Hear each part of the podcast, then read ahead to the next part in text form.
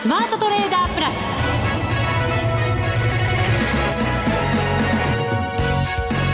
全国のリスナーの皆さんこんにちは。内田まさです。ここからの時間はザ・スマートトレーダープラスをお送りしていきます。この方にご登場いただきましょう。国際テクニカルアナリスト福永博之さんです。こんにちは。よろしくお願いします。よろしくお願いいたします。はい。日経平均株価360円高で終わりました、はい、そうですね。なんとなくまあ、はい。ボラティリティまだまだね、大きいですけど、それでもなんとなく、落ち着いてきたのかなっていう感じはしますけど、そうですね、うん、ようやく少しこう、まあ、あの、株価の戻りがずっと続いてますので、はい、あの、残念ながら水曜日はちょっと今週はマイナスでしたけども、うん、まあ、それ以外は月か、まあ、今日が木曜日で、えーまあ、4日のうち4営業日のうち3営業日はプラスになったということですからね。なんとなく今年始まってそういう展開って今までなかったですもんね。うんいや本当そうなんですよね、でなおかつ木曜日今日はあの記念すべき日でして。今年初めて上がった日？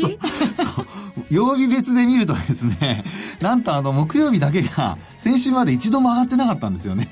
ねえ。ねそれが今日やっとこう上昇してそれも大幅高でしたから、まあ、そう考えますとやっぱちょっと流れが変わるんじゃないかなっていうそういう期待がね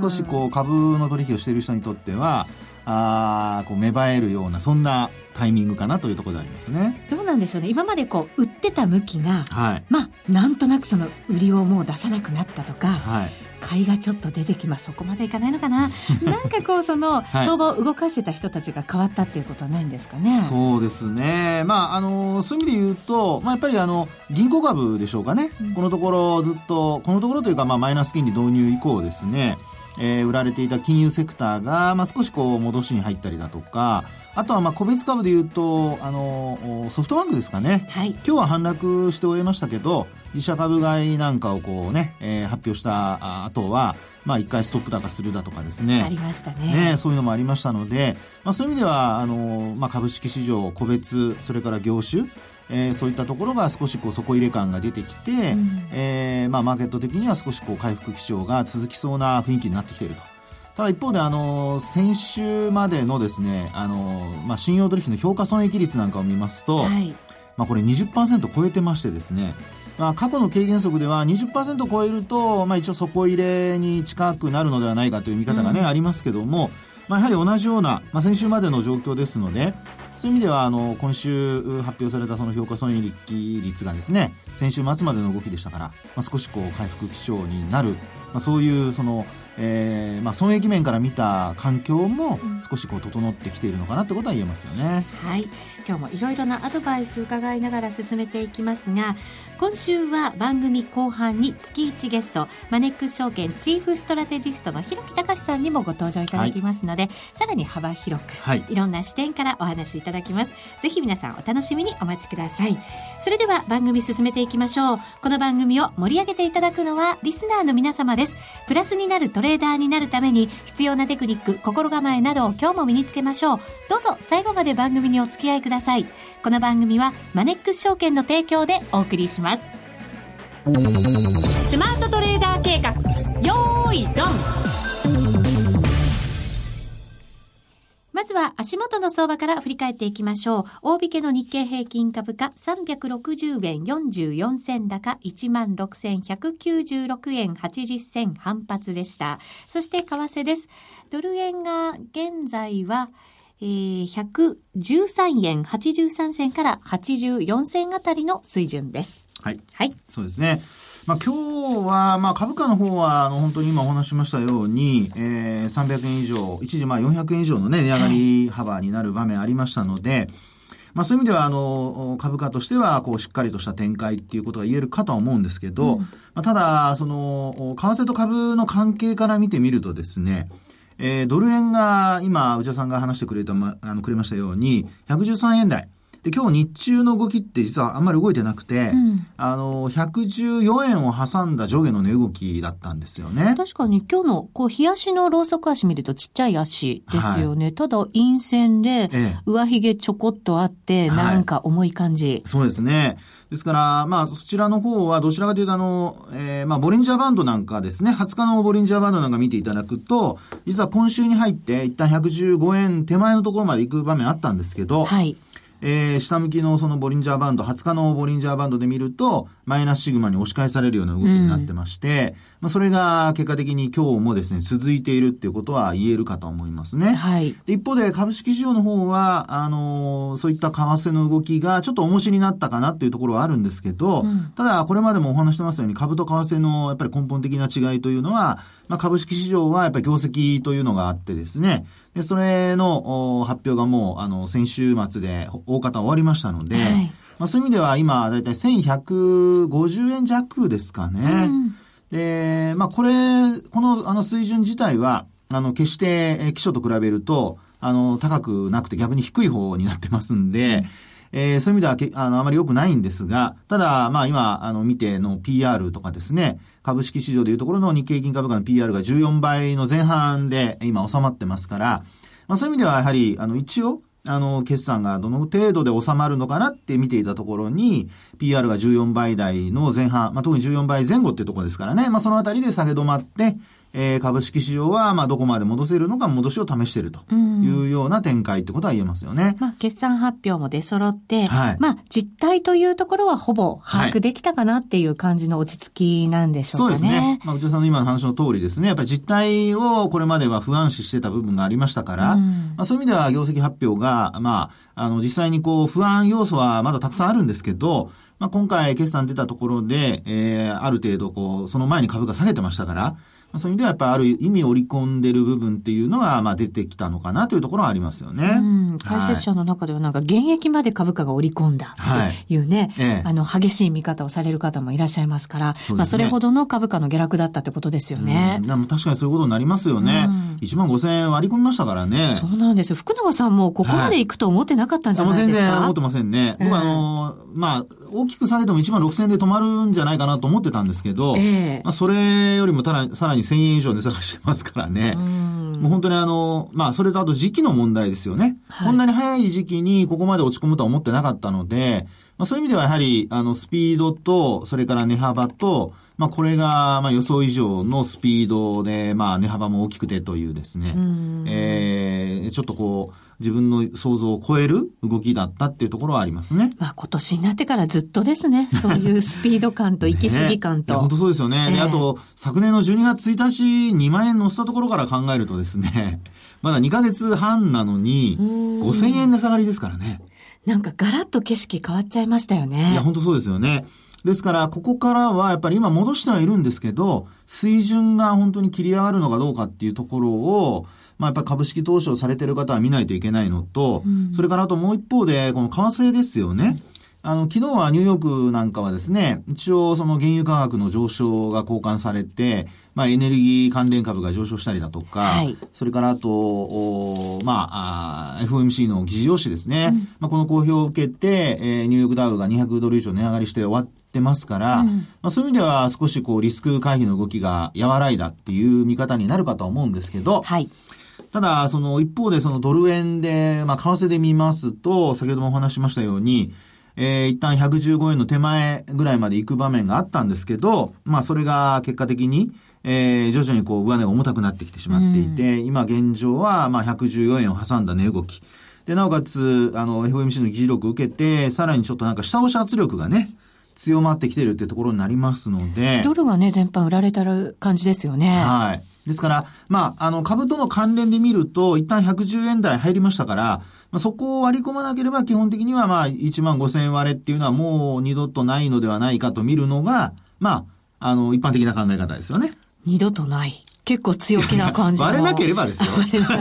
条件付きなんですね。もちろんもちろん、はい、条件付きですね。はい、でもこれ110円台割れるようなことになると、うん、これは結構なことになりますよね。そう思いますね。ね企業だってびっくりですよね。いや、本当そう思いますね。どれだけ下方修正になっちゃうんだろうと思って。ねですから、まあ、前年同期で言うと、ちょうどその昨年のその12月あたり、あ、ごめんなさい、あの、3月、4月ぐらいのところっていうのは、はい、それこそ為替水準で言うとですね、結構な円安水準ですからね。これがまさにその、実際のところですね、えっと、去年の大体そうですね、えっと、まあ、年末あ、ごめんなさい、1月2月っていうところで見ると、はい例えば、えっと、120円ぐらいですかね。そうですね、3大体ね。月ぐらいのところが、ええあの、121円台、半ばぐらいですかね。うん。で、その後に、あの、125円80銭まで6月つけましたから、ええまあそういう意味で言うと、まあ、これからの時期というのは121円前後のところと比較されるっていうね、うわ、厳しい。あの、企業で言えばですよ。そうですよえねえ。ですので、まあ、そのあたりはやはり、えーちょっとこう、まあ、前年同期で見た時の、あの、業績の伸びっていうのは、まあ、前期比はまたちょっと別としてですね、はいあの、前年同期で比較した時には、ちょっと円安で前回利益が出た分は、まあ、ちょっとあの、剥げ落ちてですね、逆効果につながる可能性があるのかなっていうところだと思いますけどね。うん前年同期で見ても、やっぱりこう、これ、為替はまあ置いといてですけど、はい業績のこう伸びがかなり鈍化してきたりとかっていうとことが、かなり目立ちましたね、でも。そうですよね。んあの、今回の決算発表を見てても、意外とやっぱり現役にね、はい特にあの、第三四半期のこのマイナスっていうのは大きくて、で、やっぱり象徴的なのがやっぱりトヨタ自動車でしょうかね。はい。あの、一応通期では最高益更新というような、まあ見通しがこう出てきたもののですね、うん。まあ結果的にこの株価の動きを見ても全然冴えない動きになってたりだとか、はい。まあ第三四半期だけ見ると実はあの、あまり良くないというね、まあそんな動きでしたので、まあそのあたりが、あーまあ今後というか来期ですね、うん。まあ今期の見通しが、まあある程度今回出て、で、着地がまた4月5月に出てですね、5月の中旬ぐらいまでに出て、で、そこからさらに、あの、来期の見通しというのが今度出てきますから、その中で、先ほど内田さんの話にあったように、えー、もうすでに来期の現役まで本当に織り込んでるのかどうかね。うーん。これが、まあ僕的にはまだどうかなっていう気がするんですけどね。そうですか。う。んって。ことはまだこれから織り込みに行く可能性がある。まあ、あの、現役になった場合ですよ。なった場合は、そういう可能性が残っているかなと。で、あの、今回、あの、えっと、1月、あ、ごめんなさい、2月のですね、この12日のこの安値つけた時ですかね。はいこの時のですね、PR って、皆さん、ちゃんと記録してます？してません。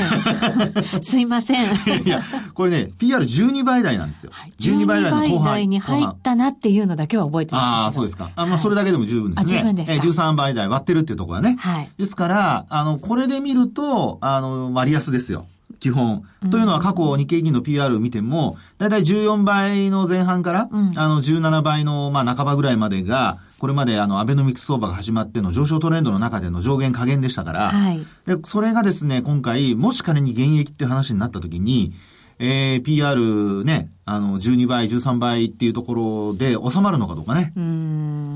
これが来期が出るまでの間、例えば3月だとかですね、これちょうど来期の予想なんかが、あの、アナリストからいろいろ出てくるところになりますんで、はいそういったところで、えー、割高っていうような見方になりかねませんからね。うん。あの、予想値と、それから来期の、あの、まあ、予想値と、えー、比較した場合にですね、ギャップが生まれると、その分、その、えー今期の予想では結構割安に見えていても、来期の予想で見ると、全然割安割安じゃないとかですね、うん。そういうその、おまあ、あの、格差、ギャップが生まれますので、ちょっと注意をしておきたいですよね。そうですね、はい。この部分はやっぱり世界情勢を見ながらっていうことに、ねなるのかもしれませんけど、そうですよね。ね、FRB もそうですよ。うーん、本当ね、難しい。なかなか利上げがね、難しいっていう状況になってきて、はい。えーあの、マイナス金利の導入まで、あの、議員に質問を受けて、えー答えてたっていう状況ですから、はい。これね、いろいろ欧州、ヨーロッパのですね、マイナス金利の話がいろんなところで言われてますので、これはぜひあの皆さん、あの、日本にも参考になると思いますのでね、うんあの、聞かれて、それをちゃんと頭に入れとくことが重要かなと思いますね。はい。以上、スマートトレーダー計画、用意ドンでした。これまでこんな FX はなかった。ついにマネックス証券から革新的な FX 取引プラットフォーム、トレーダブルがリリースされました。トレーダブルはデンマーク発の全く新しい FX。使いやすい操作性はもちろんのこと、豊富に用意されているアプリをトレーダブルにダウンロードすることで、お客様の思い通りのツールやサービスを使用できます。世界中の開発者が提供するアプリを使って、自由自在にお客様の取引スタイルを実現。最低取引単位は1000通貨単位だから、少額でもお取引が可能です。リスクが心配な初心者の方でも始めやすい。また、米ドル円やユーロ円などの主要通貨から高金利通貨の5ドル円や南アフリカランドまで豊富な13種類の通貨ペアを取り扱っています。口座開設のお申し込みはパソコンやスマートフォンからマネックス証券で検索。まずはトレーダブルの使い勝手を堪能してみてください。今すぐお申し込みを。トレーダブルのお取引に際しては、証券総合取引口座とトレーダブル口座の開設が必要です。FX 取引では元本損失、元本超過損が生じる恐れがあります。お取引の前には、当社ウェブサイトに記載の契約締結前交付書面などを必ずお読みください。マネックス証券株式会社金融商品取引業者関東財務局長金賞第165号。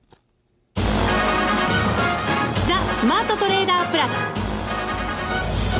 今週のハイライト。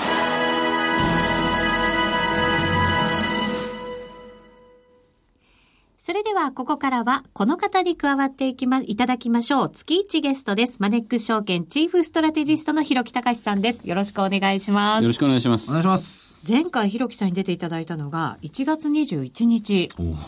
福永さんお休みの日だったんですよ。そうそう。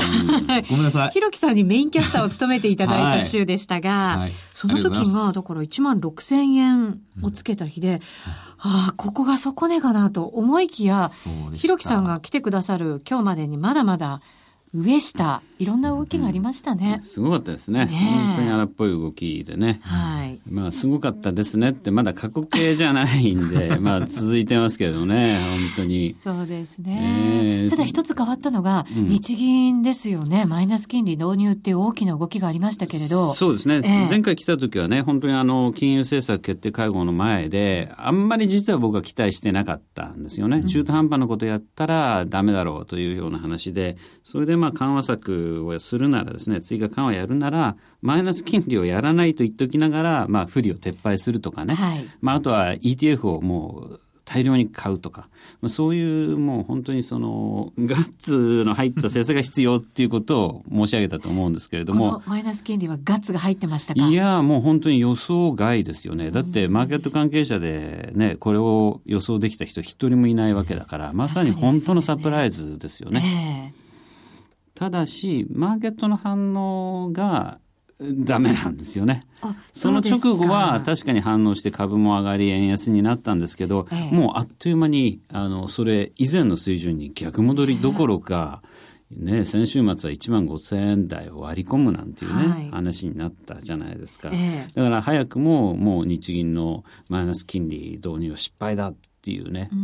う声がたくさん上がってますよね。これそのガッツのところをなかなかこう反応できず下に行ってしまったっていうのはどういうことなんですか？あのはっきり言ってね、えー、まだマーケットはこのマイナス金利の効果を評価できてないということですね。うん。はい、もちろんあのどんな政策だって万全というものはなくて、うん、何をやるにしたってもう異次元の領域に踏み込んでるわけだから、はい、それ自体がまああの壮大な経済実験なわけですよね。はい、そうするとどうしても人間ってやっぱりこう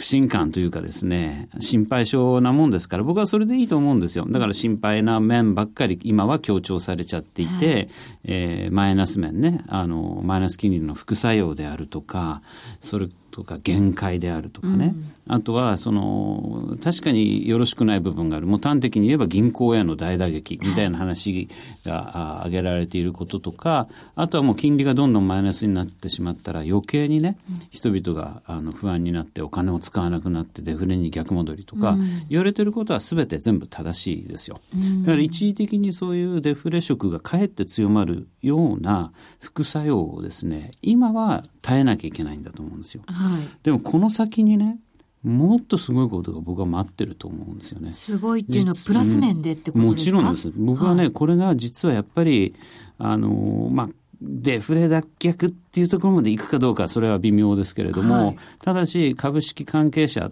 の一人として言わせてもらえば、これは株を吹き上げるものすごいパワーを持った政策ですよ。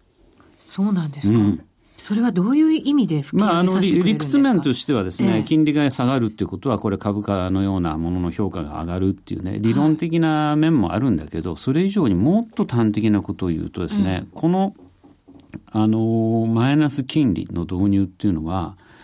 簡単なこと言うと、もうすでにあるお金を使わせる政策なんですね、うん、今まで日銀がやってた量的緩和っていうのは新しくお金を吸ってる、はい、電気回してどんどんどんどんお金吸ってそれをばらまくっていうのが量的緩和だったんだけれども、うん、今回それをやらないでもうお金って十分あるじゃんって話になって、もう端的に言えば、銀行が、銀行の銀行である日銀に預金してる額って250兆円もあるわけですね、はい、当座預金。それを、まあその一部をね、まあ今は最初にマイナスにするからということで、銀行にまずお金を使わせようとしたってことでしょ。うん、ところが、その銀行に預けてるお金っていうのは、もう銀行のものじゃないわけですよ。はい、要は、民間の企業とか家計、が預けてるお金、うん、それを使わせようとしてる政策なんですね、うん、でどうしたらじゃあそれって企業が使い出すかっていうと、やっぱりそこではインフレになるんだっていう期待に働きかけるっていうのはずっと中央銀行がやってたことなんですけど、はい、まあそんな難しいことやらなくったって簡単な話ね借金が得だってっていうふうに思うようにすればいいんですよ。お金を借りて使うことが得だと。はい、そう。あの、まあ、すごく有名なエコノミストがいてね、あの、誰とは申し訳ないんだけど、昔バブル崩壊の時からバランスシート不況なんてずっと言い続けてるエコノミストがいて、はい、で、その方の理論で言うと、みんなあのバブル崩壊でひどい思いしちゃったんだと。うん、借金重ねて、それでマンションだとか不動産投資してバブルが崩壊したら、後に残ったのは借金しか残らなかったと。うん、だから、いくら金利が下がったって、もうね、みんな借金してお金使おうなんて思わないと。恐怖になってるし、縮こまってるし。うん、そういうトラウマがあると。はい、それがバランスシート不況なんだから、いくら金融緩和しても無駄ですよ、とおっしゃってるわけですね、はい。それはある意味正しいと思うんですよ。だとすれば、その借金は悪だ。借金は悪いことなんだっていう概念を覆してやればいいと思う。うん、これね、この間あるリート、不動産投資のリートの投資法人が、ええあの借金がですねプラスになるマイナス金利が適用になるっていうのを日経新聞が出てましたよ。あのよくねマイナス金利導入したからって、実際に銀行に預けてる預金がマイナスの金利で目減りしたり、あるいは借り入れがかえってその利息がもらえて得になったりっていうそういうね極端な世界にはならないよっていうのがこれまで言われてる話なんですね、はい、先行しているヨーロッパの事例でもさすがにそこまでは言ってませんよっていうことはよく言われるんですよでもね企業の財務の面ではそういうことができる。金利スワップっていうのを使って固定金利と変動金利をこう交換するんですけども、うん、そうすると実際に負債が債務がですねプラスの金利を生むようになっちゃってる借金する方が得だなんて世界になってるんですね。それであのそうなってくるとどういうことが起こるかっていうと企業のキャピタルストラクチャーっていうその資本構成が僕は変わってくると思うんですよ。はい、さっき福永さんがソフトバンクの自社株買いの話したじゃないですか。はい、あれってね要は借金した方がもうマイナス金利でべらぼうに安くこう調達できるとするとね、はい、株式のコスト、株式の資本コストってえらい高く感じると思うんですよね。うん、そうすると企業の手元にはジャブジャブの今やもう上場企業の手元には100兆円超えるお金がすでにあるわけだから、はい、そういうのを持ってても意味ないと。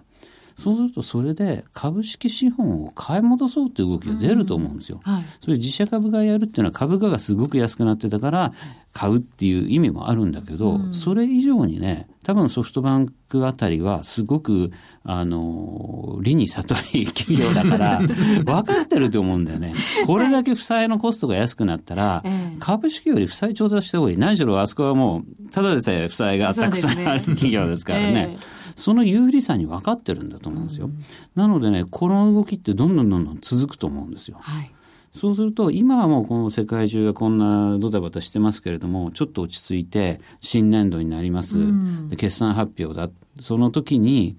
そこから6月の株主総会シーズンまでの間にね、きっと自社株買いを発表する会社ってものすごい増えてくると思うんですよ。うそうすると、まあ、ソフトバンクのあの5000億を最大自社株買いするって言ったから、ソフトバンクストップ高になったけれども、はい、まあ、に似たり寄ったりのね、結果がね、僕は5月から6月にかけて出てくると思うんですよ。あのソフトバンクのストップ高がそういう期待感の、はい、もしかしたら集まりだったのかもしれないですよね。うん、いやソフトバンクって会社はもう円高のピークで、えー、その最強に強い円を使ってアメリカのスプリントを買収に行くとかね、はい、あのまあ、その後はちょっと苦戦してますけど、そういう投資を決めるタイミングとか財務の行動を起こすタイミングっていうのはドンピシャなんですよね。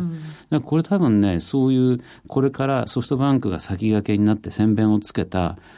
日本の上場企業のね、そのキャピタルストラクチャーの変革っていうのがね、僕は株高の原動力になってくると思うんです。それを促してるのがこのマイナス金利だと思うんですよ。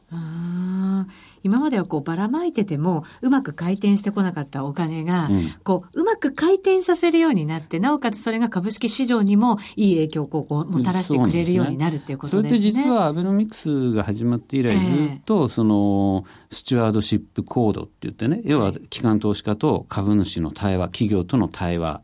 が促進されたりとか、うん、企業の側にもコーポレートガバナンスコード、要は企業統治、えー、企業は誰ものものなのかって言って、企業の経営者にもっと株主を意識させるような、あの動きがずっとある、その延長線上だと思うんですよ、うん、昨日の日経新聞一面にも、配当がね、3年連続過去最高になって、更新して、いよいよ今年度はあの10兆円の大台に乗ると、うん、これ、業績を下方修正している企業でも減配とかしないわけですよね。うん、でこれってやっぱりまず株主重視、株主還元の流れっていうのが、まず植え付けられてることと、あとはやっぱりお金持ってても、使い道がないんだったら株主に還元しなさいよということがですね、結構強く意識されてるんだと思うんですよ。監視の目もね、しっかりありますからね。そう。で、加えてね、今、企業の業績が伸び悩んでるじゃないですか。はいこれがまあ一つの株式相場の低迷の材料にもなってるんだけど、であればなおさらですね、はい、企業側にはこういうふうにその収益が低迷しているときに、でも ROE を上げなきゃいけないっていうインセンティブがある、うんはい、これ ROE がちゃんと上がらないと株主総会でね取締役の再選に反対票を投じるなんていう動きも出てるわけだから、うん、じゃあどうするか。利益がそう簡単に上がらないんだったら分母であるやっぱり株式の資本を削って ROE を上げようよと。いうインセンティブが働くと思うんですよ。うん、キャッシュは手元に十分ある。ましてや負債の方がコストが安いんだ。やっぱり株式資本のコストは割高に受けに見える。これ一時アメリカなんかはですね、ずっと低金利が続いたから、債券を発行してね、つまり負債を発行して、そのお金で自社株買いやるなんていうことが流行ってね、まあちょっと批判されたりもしたんだけど、これマイナス金利の世界だったら正当化されるんじゃないかなって僕は思います。うん、なるほど。そっちの方に日本企業もちょっとこう近づつ、あるのかなということですね。そうすると、株価はこう上がっていくことを考えると、こう日経平均のイベージでこの先を考えると、うん上の方を弘樹さんは予想されます？そうですね。あの、ここからいろんな政策がね、G20 とか今月末にあります。3月の上旬には全人代とかあります。はい、とりあえず原因はなんとかね、協調で、あの、そこが入りつつある。次は中国の問題がうまく片付いてというか、何かしら政策対応がなされ、うん、4月の10日には ECB が追加緩和し、はい、そして最終的にはやはり3月に FMC が利上げを見送る。なんてことになるとですね、マーケットも安心して、えー、今度期末のね配当通りなんかの動きもあるでしょうから、はい、えー、ちょっと3月にかけて落ち着いてくるんじゃないかなと思いますね。ちょっと明るいムードに、ね、なってきた感じがしますよね。期待したいとこですよね。下小屋なんかもね規模が大きくなってくれるといいですよね。そうかもしれませんね。そうですね。なるかもしれないですよね。今の話聞いてるとね、そんな感じがしました。ひろきさんありがとうございました。失礼しました。ありがとうございました。さてそろそろお別れのお時間ですここまでのお相手は福永博之と内田まさでお送りしましたそれでは皆さんまた来週ま、この番組はマネックス証券の提供でお送りしました。